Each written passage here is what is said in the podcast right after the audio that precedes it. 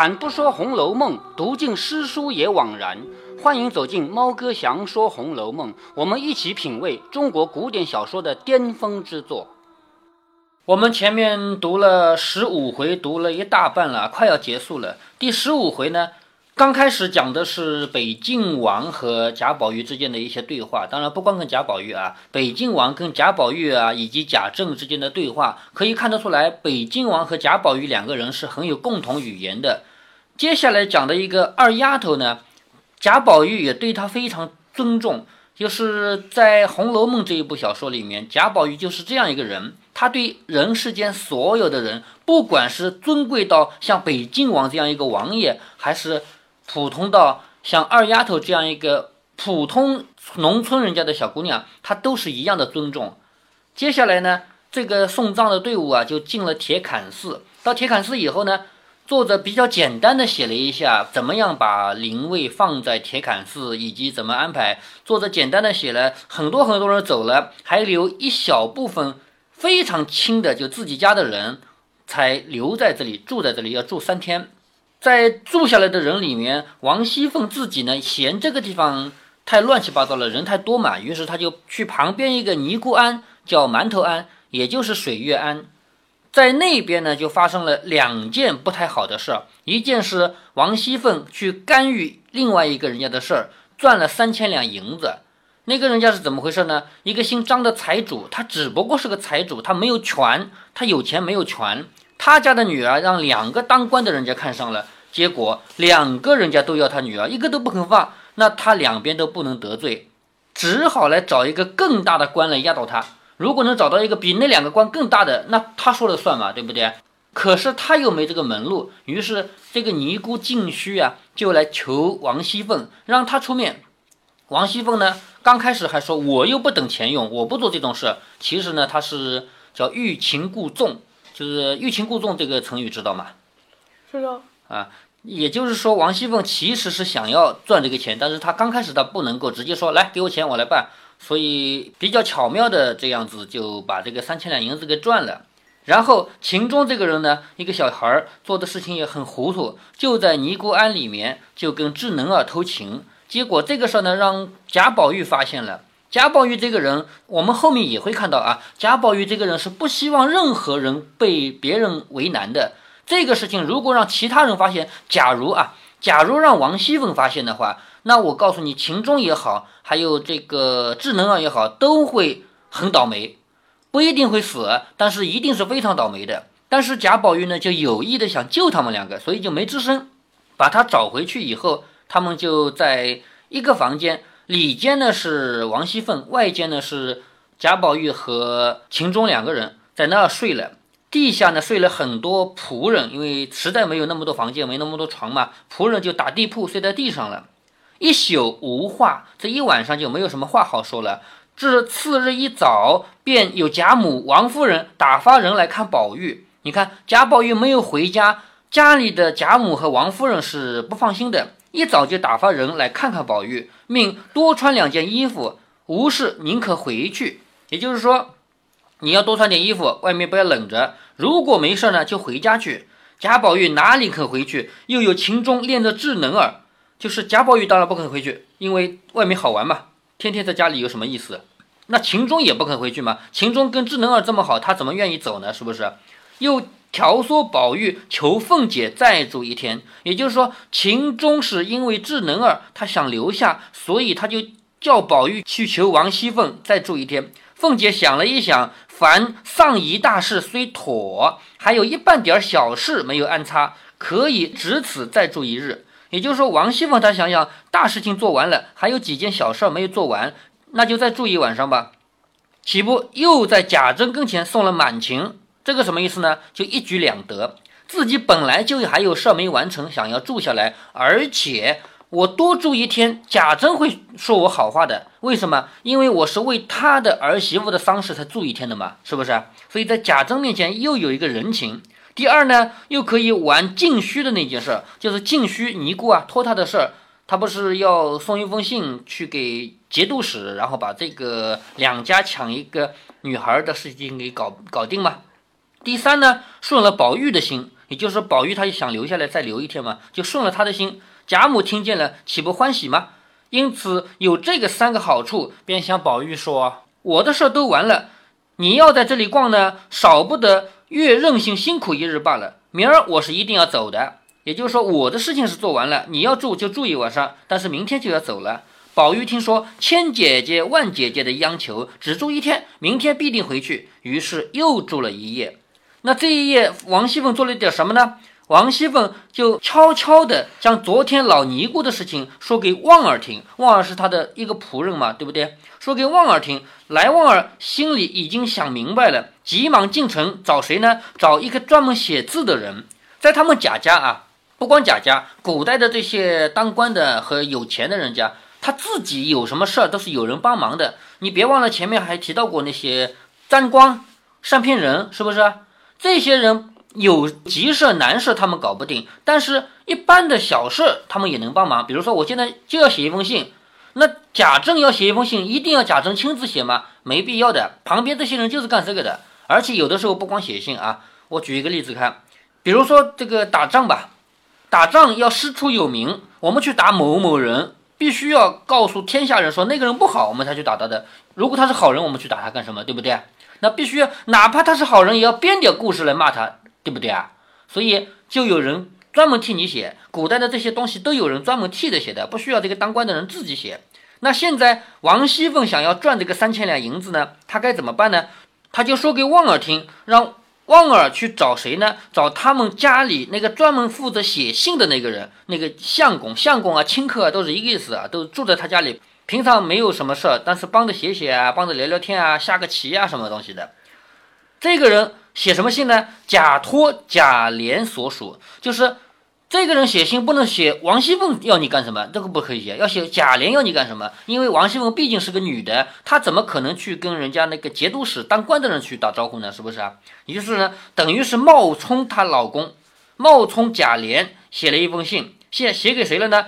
连夜送往长安县来，不过百里路程，两天的功夫，俱已妥协。这个妥协啊，妥是办妥，协是协作，就是完全做好了。也就是说，前面不是说我要三千两银子，这个银子我自己不要，都是给人跑腿的，是不是啊？其实就两天的路程，要三千两银子跑腿吗？当然不需要，是不是？那节度使名字叫云光，久见贾府之情，就是长久以来一直跟贾府是好的，这一点小事哪有不帮的？于是回了信给旺儿回来，却不在话下。也就是说，这个事很简单，太简单了，就不写了。却说凤姐儿等过了一日。第二天方别了老尼，就是他跟老尼姑告别了。昨他三日后往府里去讨信，那秦钟与智能儿百般不忍分离，就是现在怎么着也要走了。可是秦钟和智能儿两个人不是一对小情侣吗？怎么着都不想分离，背地里又有多少幽期密约？就是两个人偷偷的约，我们什么时候再见面啊？背地里就说这个句不用细述，就是作者说我不用再细写了，只得含恨而别。在新版本的电视剧里面，给了这个智能儿一个镜头，就是泪流满面的看着秦钟走掉。这个在新版电视剧里有啊，老版的没有讲到这些事儿。老版的电视剧讲的很简单，就是很多细枝末节被砍掉了。凤姐又到铁槛寺中照望一番，就是又去看看那边的情况。宝珠执意不肯回家。好，这里又讲到前面提到的瑞珠和宝珠两个，瑞珠是撞死了，等于是他的女儿了嘛。母女两个就一起摆在这儿，以后就要安葬了。但是宝珠呢，她没死呀，她不是说愿意做她的女儿的吗？是不是？但是现在灵已经送到了目的地了，放在这个铁槛寺里面，宝珠却不肯回家了。贾珍只得派妇女陪伴，后回再见。好，到这里第十五回结束了。第十五回叫做什么？王熙凤弄权铁槛寺，秦金卿得去馒头庵，讲了这么个事儿。其实第十五回是在。丧事里面，作者腾出手来写了两件肮脏的事情，对不对？对了，嗯，王熙凤寄了信以后，啊啊，那三家结果怎样了？那个结果在下一回会说的。好，第十六回，贾元春采选凤藻宫，秦金卿邀视黄泉路。贾元春知道的吧？贾家的大女儿是不是？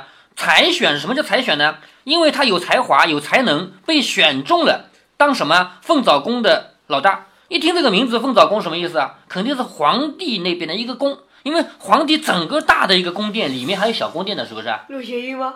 没有什么谐音。皇帝那个整个，假如说是清朝吧，那清朝就有紫禁城，是不是？那以前的别的朝代也有它的一个大宫殿啊，是吗？那在那里面就有一个小的一个宫，这个宫具体是某一个娘娘住的，那这个娘娘就叫某某宫的人，对吗？现在贾元春因为她有才能，所以被选去凤藻宫，其实就是被选为贵妃了。在此以前，她还不是皇帝的老婆。连小老婆也不算，但现在就算了，是凤藻宫的，她就被选为娘娘了。那下联是秦金卿夭逝黄泉路，夭折了，死了。黄泉路知道的吧？什么？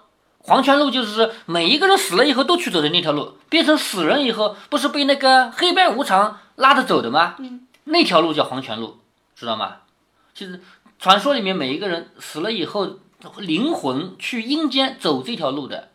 你看这个对联啊，上联写的是什么？一个人因为他才能好，因为他怎么怎么原因被选上了，成了皇帝的妃子，那不是一个人的上升期吗？是不是？一个人从此走向荣华富贵的极端了，对不对？嗯。那另外一个人呢？死了，是吗？从此走向生命的结尾了。所以在这里讲了生命的两个极端现象，一个是负的极端，一个是叫最终结局的极端。好，话说宝玉见收拾了外书房，他家里你还记得吗？照他的书房要读夜书的，还记得吗？宝玉见收拾了外书房，约定要跟秦钟读夜书。好，照这个书房的目的呢，是跟秦钟两个人夜里读书的。偏那秦钟秉性最弱，因在郊外受了些风霜，又与智能儿偷妻缱绻，未免失于调养。好，在这里啊，讲了秦钟为什么生病。生病的第一个原因是什么呢？在外面啊，就有些风啊、霜啊什么的，其实就是劳累嘛，对吗？第二个原因是什么？它跟智能啊偷情，其实是影响身体的，就是这种事不能多做，多做了的话，身体不健康。为什么会影响身体？呃，的确是这样的，因为做爱这种事情很消耗人的精神。年轻的人有的时候贪这个。舒服贪快乐会太过分，做的太过度啊！这个以后你再长一大大一点，你就知道这事儿了。就因为这两个原因，所以呢，他身体就不好了，未免失于调养。回来时便咳嗽伤风，懒进饮食，懒就是连吃饭都不怎么爱吃了。大有不雅之态，就是身体实在是垮掉了，于是就不敢出门。这个样子怎么可能还跟贾宝玉来读夜书，对不对？就不敢出来了，只在家中养息。宝玉便少了兴头，只得负于无可奈何，却自静候大愈时再约。哈，大愈就是生病好了，也就是说贾宝玉这个时候也没办法，人家生了病呢，就在家等吧，等他生病好了再约着一起读书吧。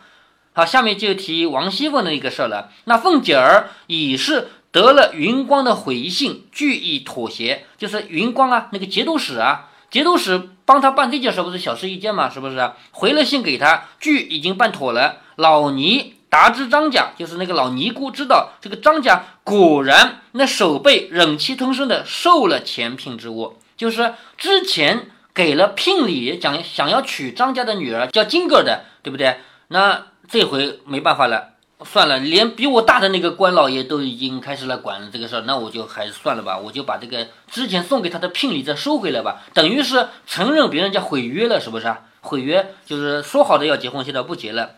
于是收回来之后呢，谁知你看结局啊？谁知呢？张家父母虽然如此爱世贪财，那个张家为什么非要退亲呢？原因是什么？现在可以嫁一个更有钱的人家了。就是原来那个她嫁给守备啊，虽然也是个当官的，但毕竟是个小官。后来可以嫁给一个节，不是节度使，嫁给一个什么衙内啊，是吧？嗯，的确是个衙内。后来可以嫁给一个长安府府太爷的小衙内，是不是啊？那府长安府这样的大官，比那个节度使啊，比那比那个守备要大多了，是不是啊？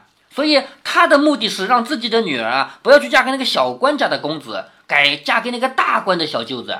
这样的话，他就可以更有钱了嘛。他为了这个目的，谁知道那个张家父母如此爱世贪财，却养了一个知意多情的女儿。你看，在这本小说里面啊，从头到尾有一个很明显的作者他的感情什么呢？作者认为年轻的少年、少男、少女都是好样的，那些已经长大的那些人都是肮脏的。所以在这里面，你看他写到的贾宝玉、林黛玉，还有薛宝钗。三春这些都是很可爱的小姑娘。但是那些长大的人，贾宝玉不是？嗯，贾宝玉她不是小姑娘，对吧？那也就是说，这么多年轻的小孩啊，在作者的笔下都是很可爱的，就包括那些丫头，像袭人、晴雯之类的，对不对？但是《红楼梦》里凡是写到已经结了婚的人，基本上就没有什么好的角色了。比如说后面会提到那些家里的那些那些仆人，有的大大一点的年纪有点大的仆人啊，怎么勾心斗角啊，就乱七八糟，什么事都有。作者他对结婚以后的人没什么好感，所以你看在这里写了这个姓张的人家，说这个人家夫妻两个就是父母两个啊。爱是贪财，但是呢，养这个小孩啊是知情多义的。就这个金格尔，听说父母退了前夫，就一条麻绳上吊了。为什么？我干嘛要去？这个人好好的定了亲了，虽然还没结婚啊，但是定了亲了，我干嘛要去改掉了去嫁给那个人？对不对？我不想这么做。其实，在古代啊，你要知道，在古代像金格尔这样的人，不管嫁给谁，他都没见过，你懂吗？因为。按照那个时候的礼仪，男的女的是没有见过面的嘛。像那个《红楼梦》里面，林黛玉要不是自己的父母死了，怎么可能住到贾府来？是不是啊？对，也就是说没有机会的。这两个人从来没见过，等到拜完堂进了洞房，把这个盖头一揭开，才知道哦，原来我老公长这个模样啊，根本就不知道。所以对于金哥来说，她嫁给谁其实都谈不上感情不感情，但也不是因为爱哪个不爱哪个，原因就是她觉得她要讲信用。知道吗？我跟谁定了亲，我干嘛要退掉呢？我这样不就没信用了吗？所以他就一条麻绳就上吊自杀了。那守备之子就是跟他定了亲的那个人啊，听说金哥死了，他也是个极多情的，也投河而死，就是不负了这个妻子的义。什么叫义呢？仁义礼智信的义，就是他居然为我而死，那我怎么可以一个人苟且的活在这个世上？所以他也去投河，也死了。张李两家都讨了个没趣，也就是说，这两家张家一个女儿没了，那个守备一个儿子没了，是不是？只有谁得了好处啊？只有王熙凤坐享三千两银子，是不是？王熙凤她帮了你忙啊。那个衙呃什么衙内的呢？那衙内他也没什么大损失嘛，他就是少没个老婆而已嘛，是不是？王熙凤坐享了三千两，王夫人等连一点消息也不知道。也就是说，王熙凤是一个人偷偷的干了这样一件事。她家里的人，王夫人是她的姑妈兼，就是娘家是姑妈，夫家呢不算是婆婆，也也算半个婆婆吧，对不对？老公的妈妈她叫婆婆，她这个是老公的婶婶，对不对？那既是娘家的关系，又有婆家的关系，但是对这个事儿一点儿也不知道。你别忘了，王熙凤是怎么办成这个事儿的？是偷偷的冒充她老公的名义写了一封信呀。对不对？所以这个事儿谁都不知道，只有她自己得了三千两银子。好，从此王熙凤就胆子就更大了，以后有了这样的事情就恣意作为起来，也不消多计。作者这句话“不消多计”什么意思啊？也就是说，王熙凤后来肯定做了很多这样的事情，只不过她不写了，对吗？我们还是要来分析王熙凤这个人，她算好人还是算坏人？前面我们在他协理宁国府的那一回啊，就是他答应协理宁国府的地方，我们就分析过，他这个人内心有很多很多坏毛病，有有很多很多做了做了很多很多坏事，对吗？但是我们要说到他在礼仪上面，他在明面上摆出来的礼仪上面做的很到位，是吗？所以在《红楼梦》这个世界里面，我们不能简单的把谁当好人，把谁当坏人。这个人是世界上一定有这样的人，比如说我们现在啊。有一个大官儿，一天到晚开会说大家要廉洁，大家不能贪，为人民服务的时候要真诚，要真心。结果话还没讲完被带走了，因为他贪了几个亿。这个是真有啊，不是我编的，就是有的人突然之间就被人带走了。带走的原因是什么？他偷偷摸摸贪了多少多少钱。贪钱又不是公开的，所以人家以前又不知道，后来知道了嘛，是不是啊？可是他连临被抓之前还在那胡说八道，说我们大家要廉洁，我们大家不能贪财，他这么做呢，还这么说呢，是吗？所以每一个人他都有阴暗面，他都有光明的一面，他都有做好事的时候，都有都有做坏事的时候。《红楼梦》把人性给写活了，写绝了。在《红楼梦》在曹雪芹的笔下，每一个人你不能简单的把他当坏人和当好人。所以我们只能得出一个结论：像贾家这样的家庭，其实个个都有肮脏的一面，对不对？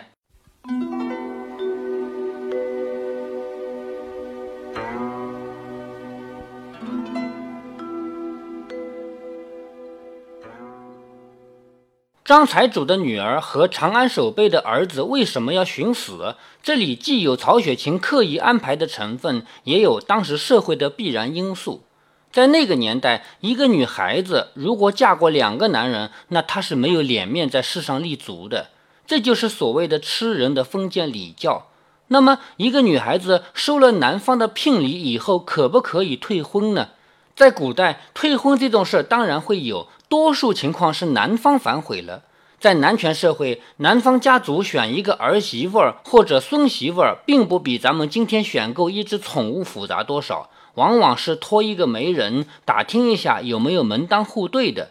所谓的门当户对，既要经济实力相当，也要官爵相当，还要门风相当，这些都可以。就问问生辰八字，然后一步一步的往下进行。到了送聘礼的环节，如果还要反悔，那一定是发现了重大的问题，造成门不当户不对了。比方说，怀疑对方家族的门风啦，怀疑对方这个年轻姑娘的贞洁啦，不到这么严重的份上，是不太可能毁约退婚的。在这些事上，受伤最严重的是女孩，因为这个社会对男孩的限制并不多。男孩就是寻花问柳、赌博斗殴，多半也不算什么大事儿。在媒婆说亲的阶段，有可能会考虑这些因素，但是收了聘礼以后，就不可能用这种理由来退婚了。所以，金戈悬梁自尽的原因就很简单，因为他在婚姻大事上不可以出尔反尔，出尔反尔造成的一切后果，几乎就是他一个人担。万一造成一些不该有的猜疑，他会颜面扫地。没有脸面活在世上，那么这样严重的后果，张财主他事先知道吗？我判断他是会想到的，或者说应该往这个方向想，所以我才有上一集的观点，不太可能是张财主为了大靠山而去得罪小靠山，只有可能是两个靠山两面夹攻，为了一己私欲，置年轻女孩于万劫不复。回到小说的写作层面上来，要想加重王熙凤的罪孽，就必须让金哥死，而且必须让张守备的儿子也死。这是情节发展的需要，是人物刻画的需要。如果您觉得猫哥的读书分享有益有趣，欢迎您点击订阅，这样您将在第一时间收到猫哥的更新提醒。